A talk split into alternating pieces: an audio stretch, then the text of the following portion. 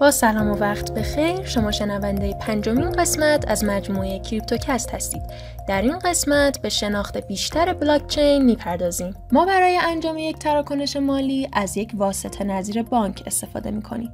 اما بلاکچین این امکان رو به خریداران و فروشندگان میده که به صورت مستقیم با هم در ارتباط باشن و نیاز به یک شخص سالس به عنوان واسطه از بین میره. این شکل از تراکنش رو همتا به همتا مینامند. به زبان ساده بلاکچین یک نوع سیستم ثبت اطلاعات و گزارشه. تفاوت اون با سیستم های دیگه اینه که اطلاعات ذخیره شده روی این نوع سیستم میان همه اعضای یک شبکه به اشتراک گذاشته میشه.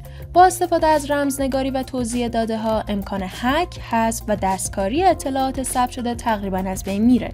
مفهوم بلاکچین اولین بار با پیدایش بیت کوین به وجود اومد و پادشاه ارزهای دیجیتال از این راهکار برای ذخیره اطلاعات مربوط به دارایی کاربران استفاده کرد.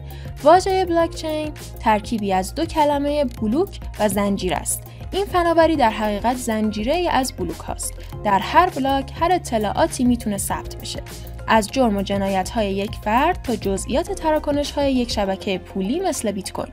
اطلاعات در بلاک ها ثبت میشن و بلاک ها با هم به صورت زنجیره مرتب میشن. این زنجیره بلاک چین رو تشکیل میده. دوستان عزیز می‌تونید این پست رو برای کسانی که به حوزه ارزهای دیجیتال علاقه مند هستن ارسال کنید تا در آموزش های بعدی همراه ما باشن. ممنون که امشب هم همراه ما بودین. تا فردا شب خدا نگهدار.